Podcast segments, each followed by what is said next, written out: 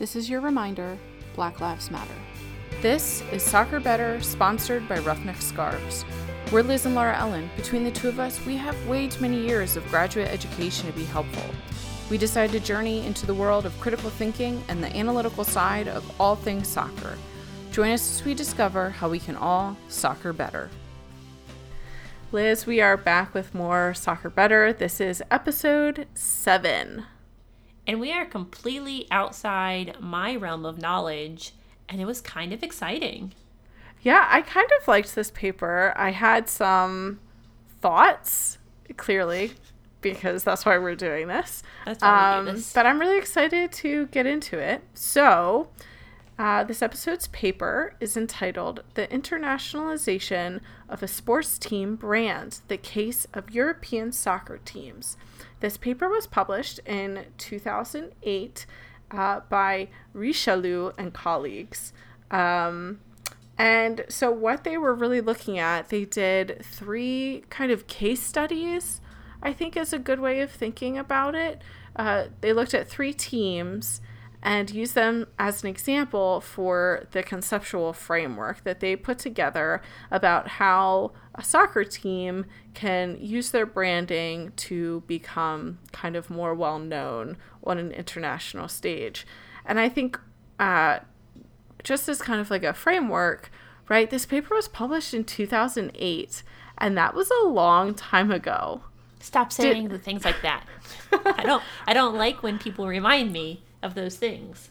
Right. So as of this recording, we're recording in 2020. So 2008 was 12 years ago. What?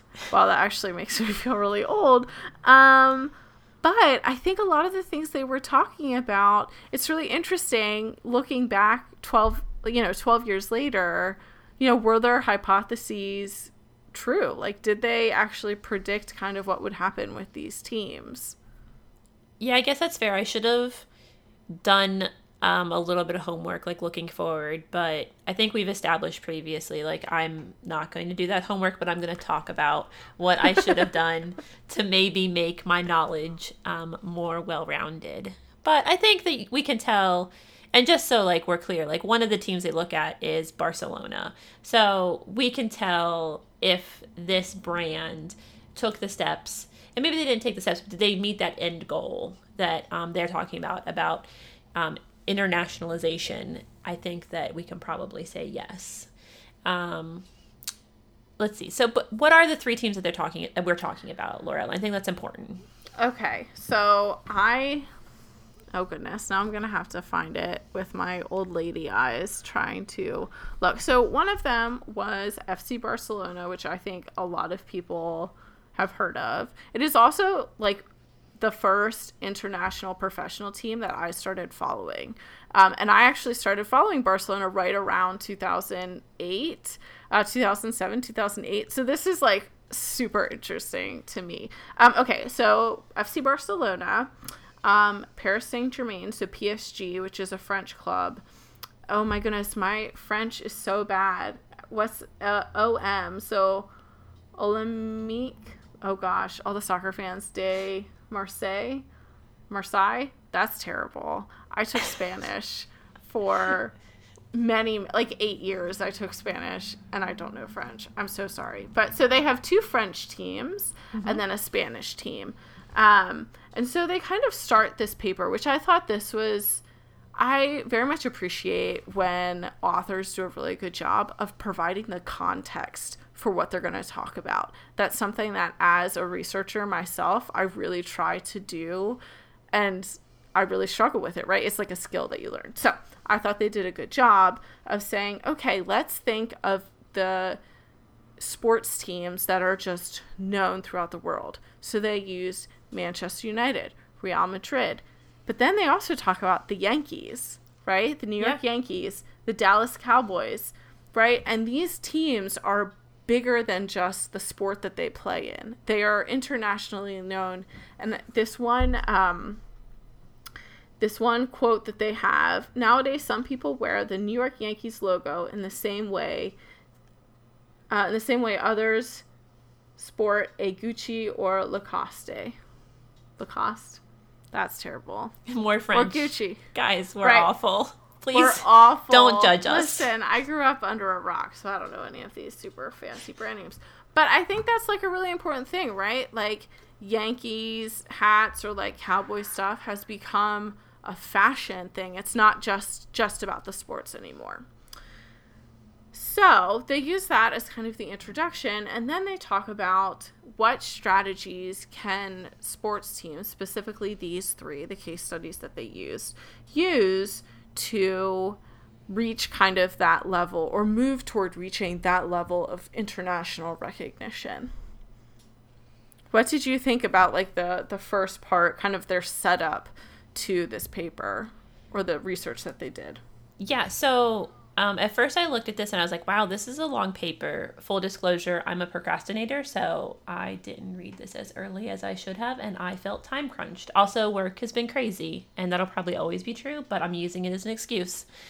Um, but then as I started reading it, I was so engrossed in what they were saying, and I took it all back like a step. So we have a local second division team that we uh, root for, and also um, I took it in the context of what we could do for our supporters group. So just finding out how I could like correlate those things back to us, and there were so many things that I took from this. Like I think this is the most notes that I've taken on any of our papers. They're everywhere. Um, luckily, I l- turned off the notifications so Laura Ellen didn't receive a, a little ping every time I made a note because she would have been really frustrated with me.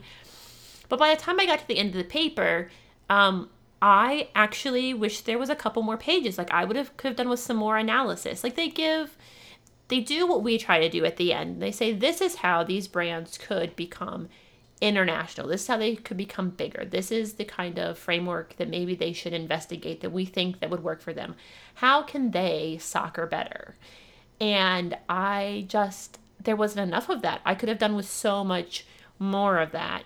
Um, even though I wouldn't have taken it for my personal uses, I was just very curious about how they thought, what their thought process was because of the way that they set it up, the way that they talked about the frameworks that they were going to use, and the way um, that they gave their synopsis. I was really impressed with this paper.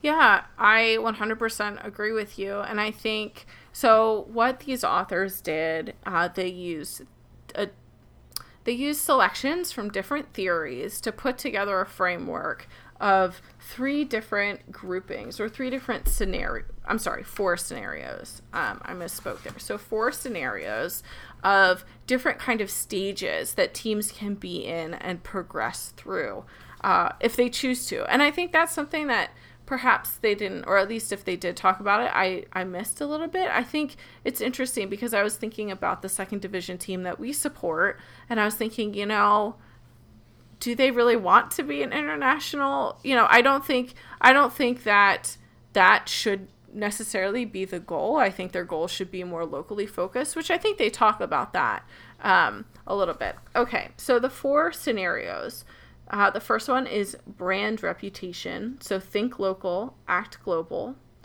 Uh, the second one is brand affinity. And again, this is thinking local, but acting global. And the, the manifestations of those actions are different for each of these. The third scenario is brand challenger. So again, thinking local and acting global. And the final one, which I had like a little bit of problem with this language, um, the fourth scenario is brand conquistador, which I was like, okay, maybe let's find another word to use for that. Uh, but anyway, um, and uh, that's unifying local brands. So bringing different local brands together to take over the international marketing stage. I don't know. I, I was, anyway, conquistadors doesn't really have the best connotations for me. Um, but these were the different scenarios. And then what they did was they used this framework and they did one to three interviews at each of the three clubs. So OM, PSG, FC Barcelona. And to kind of learn about how each team was was figuring it out and was moving forward in this progression. And they had this really nice. I know I'm talking a lot, Liz. That's I'll okay. We'll take turns this. talking a lot. um, I thought their figure one was really nice. It's kind of this. Um, so if you think of like the two axes, it's kind of this like arching loop about how um, teams can progress. And and what I thought was really nice is they put all the theory on this figure, and then they pointed out where OM and PSG were, and then where Barcelona was on the graph, which I thought was a really nice representation. And again, just contextualizing and helping, just taking the reader along the story. Uh, so I just talked a whole whole bunch. Liz, what um, were some of your like major thoughts about this paper? Yeah, so for our context, we are in um, Pittsburgh, Pennsylvania, and we have boroughs instead, like instead of like I don't know little towns, but within side of our county we have boroughs. Um, and Allegheny County has 90 boroughs, which I think is fun because then you can go 90 boroughs for 90 minutes, which is a two stick that we've made previously, and I find it delightful. so when I was thinking about taking over the world, I was thinking about taking over Allegheny County. Of course, we want to go a little bit larger than that, but let's say if we can get Allegheny County for you know for a, a second division soccer team, I think that that is a great way to think about it. And then if you can scale that up, you can easily scale it up because after you you know conquer the boroughs and you have a county, then you can county conquer the counties and you have a state, and then we can just take over the United States and everything will be black and yellow, but not Steelers, Riverhounds. Just throwing it out there. it's an idea. We're gonna change, and there are already bars across the world that are Steelers bars. We're just gonna, you know, slap up some new logo, and we're gonna take over. I think we have a really good starting plan. Great. Um, but that's so that's the way that I framed this was how could um, our team, the Pittsburgh Riverhounds, and the Steel Army, because I think that the Steel Army has an opportunity to reach a large population. How could we use these um, different scenarios in order to take over our county. And I liked how actionable they were, but also how they pointed out ways to not get bogged down. So one of the things are like you if you don't have a winning record, if you aren't the team that always wins, how do you still find your fans? How do you still identify with these people and build something that means something? Because just because you aren't a you know a team that finishes first or second every year just because, you know, this year, let's say, just because you're not a Liverpool, how do you still find fans? And how do you have someone root for Fulham or Brighton Hove Albion and have them feel connected to that brand? And I thought that was a really good thing to consider because while currently we are on a winning streak and we have had a couple of good years, we have challenges because we're not in the first division. So how do we overcome those challenges? Um, they they bring up a lot of these things just for you to really think about and i think that you can scale it no matter what kind of team that you want to support or how you want to make soccer better. Like do you want to do it for your local team? Do you want to do it for your pub team? Do you want to do it for your supporters group? I think this paper had some really great ideas as far as following those steps. Yeah absolutely and i think and I think you bring up a really great point, right? So we're based in the US, but so many people follow the English Premier League here and the teams that they typically choose, right, are those top six teams, right? We, that's, you know, a thing that people talk about a lot. And, you know, you and I have kind of chosen um, some bottom tier folks. Um, which I believe Fulham is back up in the Premier League we this season. Are, guys. Yay, congratulations, Fulham. And Brighton has been up, uh, which Brighton is the team that I cheer for, has been up for this is their third season back in, in the EPL. Um, but right like one of the things like it's not just about what for me right it's not just about watching them win every game because that isn't going to happen right? But it's about supporting the community. And unfortunately, I have not been to Brighton yet. It is definitely on my like five year plan to get there.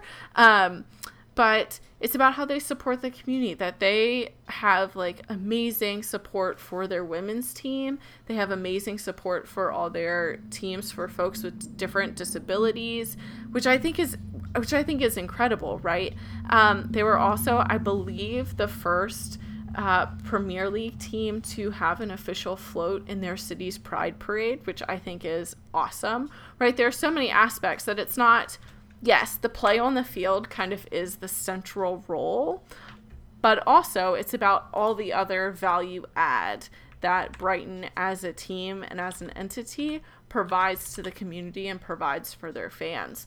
Um, I'm also on the like let's recruit everyone to cheer for Brighton because you know we need more more folks uh, in the U.S.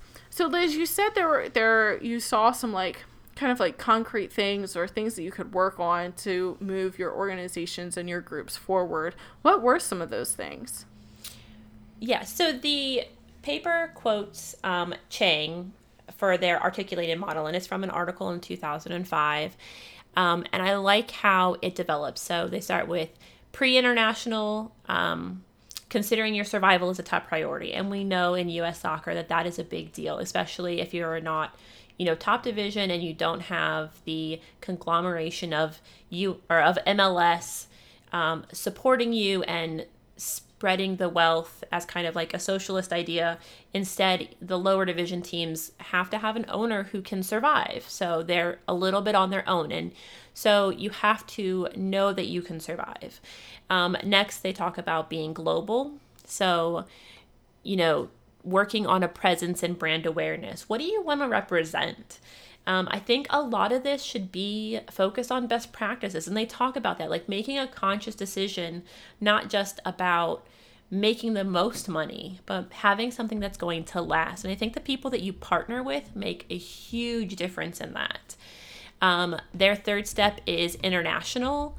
So, focusing on developing an international brand um, in other countries. I think for this, this would be, you know, expanding to some of the other boroughs. So, um, they do have a presence in a number of the boroughs because they have a development league, they have a youth league, and I think it's easy to start working with those youth leagues. But there are other youth leagues that we could reach out to and say, there's a local professional team, and how do we, you know, bring those people into the fold and, you know, get everyone involved? And then they bring it back to local, which is my favorite part, that you end with developing a brand um, and an identity that translates into other markets. So I love um, Brighton Hove Albion as an example of this because they are someone who is very inclusive and they do support their women's teams and their disabled teams. And they have a number of different, you know, places that they get people involved in the game of soccer. And they have so much support for those teams, not just their first team. Um, and they really show that that's a priority for them. And that's something that you can push out to all of your other markets. So if we conquer Allegheny County, or if Brighton Hove Albion was to conquer Allegheny County, you can go to the next county and say, we're inclusive. We have something here that we've built and that we support and that we care about. And do you want to participate no matter where you're at on this spectrum of people? The answer is probably yes. I mean, soccer is huge. So I like that it brings it back and you end at local. Like you start off at survival and you go the whole gambit and you're going out to the world. But really, it's about what are you doing in your community. So that was my favorite part about actionability. I think it really gave me a definite plan. Did you see anything in here that you would use as a plan, either for the Hounds or the Steel Army, you know, to push forward to that next step? Yeah, I think I'm not sure that I was thinking of this like in the context of the Riverhounds. Um, although I do think that's like a great way to think about it. I think um, you know, going back to just, you know, using the example of Brighton, but for any team that has these perceptions of goodwill, um, not just the quality on the field, but also the goodwill of their fans. And, you know, they provide the example of Barcelona, which, you know, paid UNICEF to put UNICEF on their jerseys, right? And like during this time, during like the 2008, I forget when it ended, maybe 2010, 2012, um, you know, that was that was a huge deal. Now, you know, recently, you know, right now it's, you know, the middle toward the, you know, middle of 2020. Recently, Barcelona has kind of fallen out of favor with a lot of their fans, and some of it has to do with, you know, the quality of the play, but a lot of it has to do with some of the other like business decisions that are being made. So for me, it was an interesting thing to think about this arc, right? That not only you know, Barcelona is kind of used in this paper as kind of this shining example of, you know, world domination of soccer, which, you know, I think we could argue that Barcelona is probably one of the most popular soccer teams in the world, um, or has been historically. you know, within the past 20 years or so. But now. Yeah. But at the very least for this paper, like, they're definitely that recognizable. They've reached that pinnacle of being able to identify them. Yeah. And, and I think for me, it's about, and I think this comes back to what we're dealing with today in this new um, acknowledgement of, you know, Black rights, Black Lives Matter and racial and social justice issues for me it's thinking about how do these organizations navigate these challenging and difficult issues whether it's the covid pandemic whether it's police violence and brutality and you know protest or whatever that looks like in your community how is your organization navigating that? And then how is that building uh, a relationship with your community right? I think it looks different in different periods of time you know, for Brighton several years ago, it was about having the pride, you know, the float in the pride parade. You know, these days, you know, in, a, you know, I think at least in English soccer, I've noticed it, and in US soccer, right, everyone's wearing like the Black Lives Matter or has, have, you know, you know, lives that have been lost to police brutality, you know, on their jerseys or, or whatever the case may be. And so I think it's about, for me, it's about thinking about how to best navigate these challenging times, or at least trying, you know? Um, yes, that was a long rambling thing, and I'm not exactly sure where I was going with it, but I, I actually, I did write here that this is not a linear process. And I think this is something I've been thinking about a lot in kind of my own research and my own I'm I'm a big theory person, so in my own like theoretical re- you know musings um, that things we like to put things in a linear fashion right?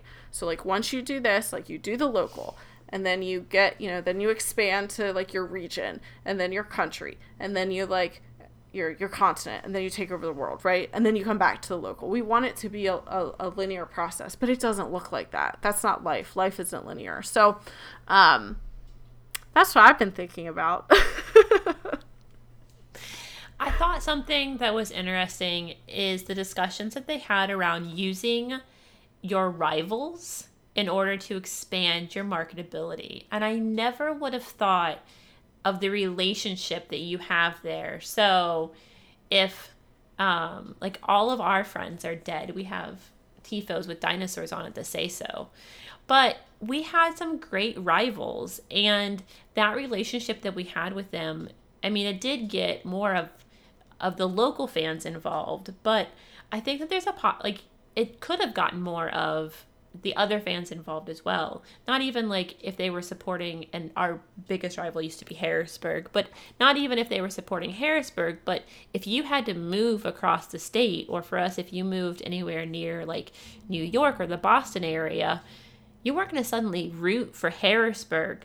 But when there was a game in Harrisburg, it was so much closer and you could have gone and really building on those rivalries. And I think that like American football has done some of that very well, um, especially in the day and age of social media and being able to like tweet challenges at each other or, you know, I'm sure that eventually there will be you know dance offs on TikTok or something. I don't know. The kids are hip and or with it and I am just not. But whatever the new social media is, I think that that's really helped you use those rivalries is there any way that you can see a rivalry increasing your marketability and like really expanding your brand um, whether it was talked about in the paper or not but what do you think about that kind of like using the discourse like the the the infighting i don't know what to call it like you know what i mean? Like it's not something that you would think of as cohesive but all of a sudden like you can use it. Well yeah and i think it's not it's not just beneficial for the team that you're supporting, right? It's beneficial for both teams. It's beneficial for the league, um, and depending how uh, profit sharing may look in the leagues, right? It can be really, you know, you think about what I don't know, two, two, three years ago, now when Barcelona and Madrid were going to play El Clasico, like in Miami, right? It was like this huge thing. It was, it, you know, a huge deal because of how big. And so that's not just good for Barcelona or Real Madrid. It's also good for La Liga. It's also good for just kind of soccer broadly. Um, and I think and it gives someone like an event. It gives someone like a thing to like that's very concrete, right? And I think one of the other things that they mentioned was, um, oh, here, let me look at the because I don't want to get the number wrong. I think they said like thirteen hundred, yes, thirteen hundred peñas, which are like uh, supporters groups for FC Barcelona across the world in two thousand eight. I am almost one hundred percent sure that it is way higher than that now, right? But I think I think having, uh, I think having like rivalries and then I think another key part, which they ta- touched on a little bit, but having your games televised and accessible to people who are who can't be there in person, I think is such a key thing. And I think in 2020 we have ESPN Plus that has so many different leagues. You know, on Saturday I just you know this past Saturday I just turned on uh, you know ESPN Plus and just watched I watched like a Dutch game. I watched some like I don't know, fourth league English game, right? Like, you know, you just you just flip through and you just get to watch soccer and you're exposed to players, right? I watched this this game um, for two Dutch teams, and I was like, this is fascinating. And then, uh, you know, my husband decided that he's like, okay, I'm gonna support this team now, right? And he's like doing all this research, and he's gonna buy a jersey, and I'm like, okay, like that's taking it a bit far, right? But I think having that exposure is like such a critical thing, and I think having these rivalries, having these clásicos can like really build on that and can really be like like it all works together, right? These are all puzzle pieces. These are all tools in our toolbox that we can use to soccer better, right? Yeah. Um and about like the rivalries. So I like I understand that there are old rivalries and, you know, El Clasico and things that are called, but like I'm really enjoying the new rivalry names. So El Trafico and Hell is Real in the MLS. Just, I mean, they're things that started with the supporters, and I can get behind that. The Tennessee Derby in, or Derby, however you want to pronounce it, kids, do you. Um, those things, like, I love that the supporters did it, and it makes me want to be involved. So I don't well, hell is real. I support the Columbus Crew because I grew up in Ohio. But there are other, the other ones, I don't have a horse in the race, but I want to. And I want to go to that tailgate and I want to like have the banter and the back and forth. And I think that that's really important where you have the banter and the back and forth and you have these rivalries that we acknowledge that hopefully we're growing up beyond hooliganism. So like I want to make fun of you. I want you to make fun of me. And I want to be really sarcastic together. But I want to do it at the same tailgate where, like, I'm meeting new people and I'm sharing experiences. And when I'm not playing you, if I show up in your town, we can go and get food together and have a great time. In the stadium, let's just not talk to each other because emotions get very high and that's understandable. Don't sit us near each other, none of that. But after the game, like, let's talk about what was good and bad. I don't know, like, for me, that that dichotomy is just it should change from what it is. I know a lot of people are still have a lot of animosity towards other supporters groups.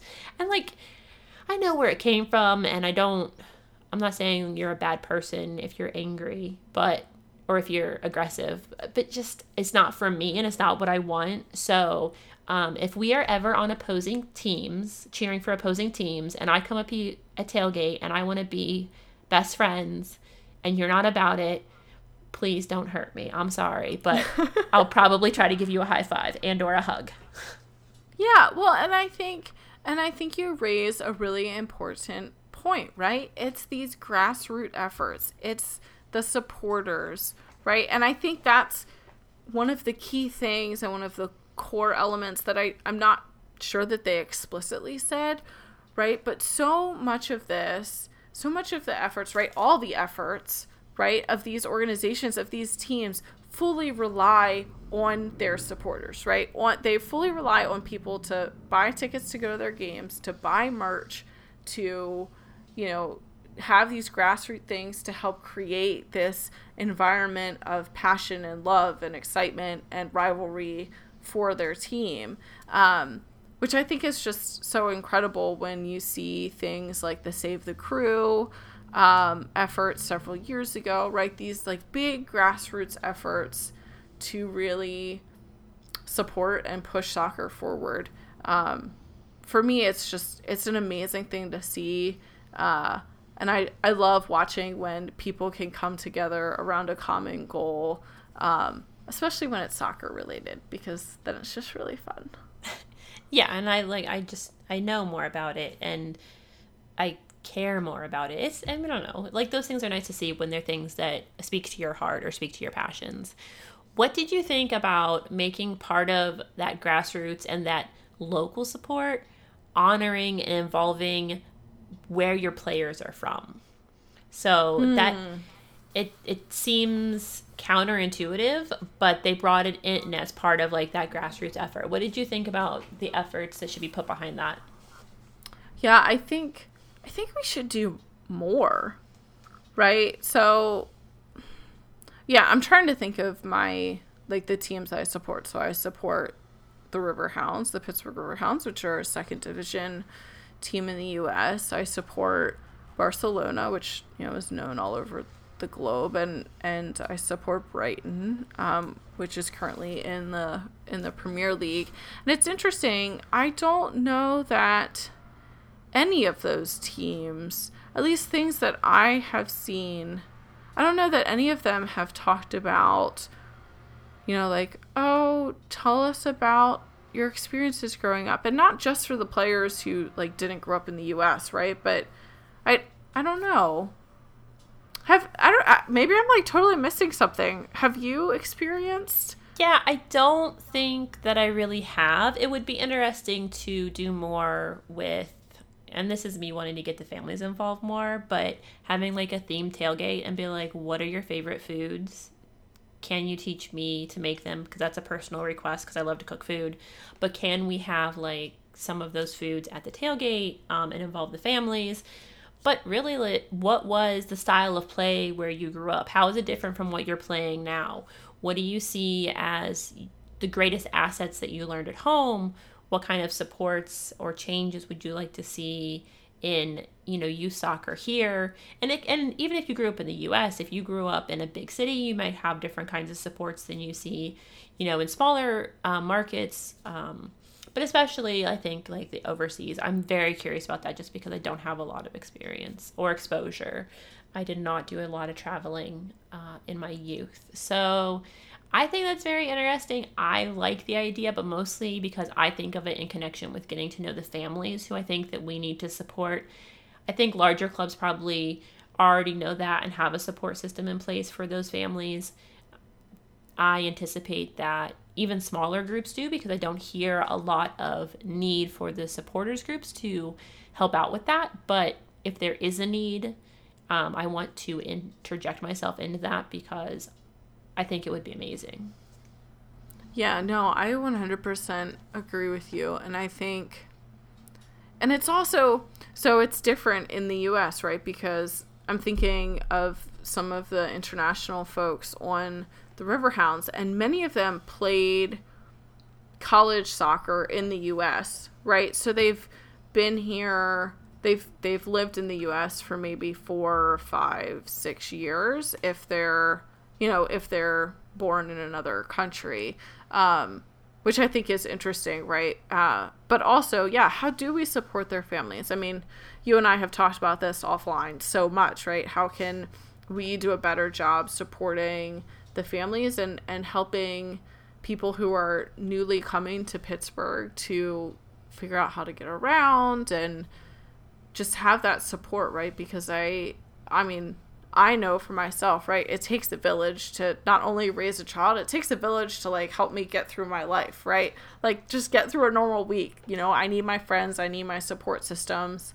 And I think when your support systems are, you know, on the other side of the country in California or on the other side of the world in like France or Ghana or, you know, wherever, I think that can be even more challenging. But most importantly, please teach me your recipes. That anyone listening, I want to know how to cook new things. Thank you. Yes. we can also we can, we can have like a we could do like a sub episode about uh, cooking and canning know? and jam oh. making. Oh Kids, Oh, you're in man. for a real treat one of these days. Do you know what I I'm like really wanting to make some apple butter. I mean, apple butter is like the easiest thing in the world to make, right? You throw applesauce in a crock pot and just let it sit there. But I love apple butter. Okay. Um, Liz, do you have anything else that you want to talk about with this paper? Yes. At the very end of the paper, they make a final point that I think is a great closing point for this discussion, which is you have to be true to yourself and you have to be genuine. Just because everyone is doing that new TikTok dance doesn't mean that you get your team out on the field to do that TikTok dance and do some gimmick just to get some new fans or to get the tiniest bit of exposure. You have to think long term. Now, if you have to do it for survival, I'm not going to fault you, and no one's going to fault you because that's step one. Make sure you can make it to next season. But if you're surviving to next season and you're taking those next steps, make conscious decisions that are good for the future of your club or your supporters group. If you're taking this even deeper, make decisions that are good for you. What is your brand? What do you want to be known for? And I really took that to heart because I think that it applies not only to being better in soccer, but being better in your life. What do you, if someone told, you know, your best friend or whomever you, you know, look up to in the world that this is what you stood for and this is what you were doing, would you be proud of that? Do you think that they would want to associate with you because you're doing those things? So, really be true to yourself was a great final point for this paper. What's your uh, parting takes? Oh, well, you know, Liz, I could not have said anything better than what you have just said. So I 100% agree with you uh, on that point, And I think that's a great place to end to make sure that we as individuals are true to ourselves, that we as supporters groups are true to what we believe in, that our teams are staying true to their communities and their players and continuing to advocate for the well the holistic well-being of everyone um, i think is just so incredibly important. So i think that's a great place to end liz i will see you next time for more soccer better And we will be true to ourselves, and that'll make soccer better. soccer better bye Bye. Thank you to our host, the Beautiful Game Network. BGN covers teams across the MLS, USL Championship, and USL League One. Check out podcasts and written content at bgn.fm. You can follow us on Twitter at BGN Soccer Better. Head over to iTunes, Spotify, Google Podcasts, Pocket Casts, or wherever you listen to podcasts, and subscribe to the show and leave us a review. Otherwise, let us know what you think about today's show and be sure to share it with a friend. Thanks, everyone. Remember, you can always soccer better. Thanks to our sponsor, Ruffneck Scarves, official scarf supplier to USL, MLS, and US Soccer. Get custom scarves for your group or team at ruffneckscarves.com. Tired of the same old uniforms and cookie cutter templates from Nike and Adidas? Looking for a unique, completely custom kit for your youth club, Sunday league squad, adult, or even pro team? Icarus FC can help you create the kit of your dreams at an affordable price. Let them help you design your new custom kit today at IcarusFC.com.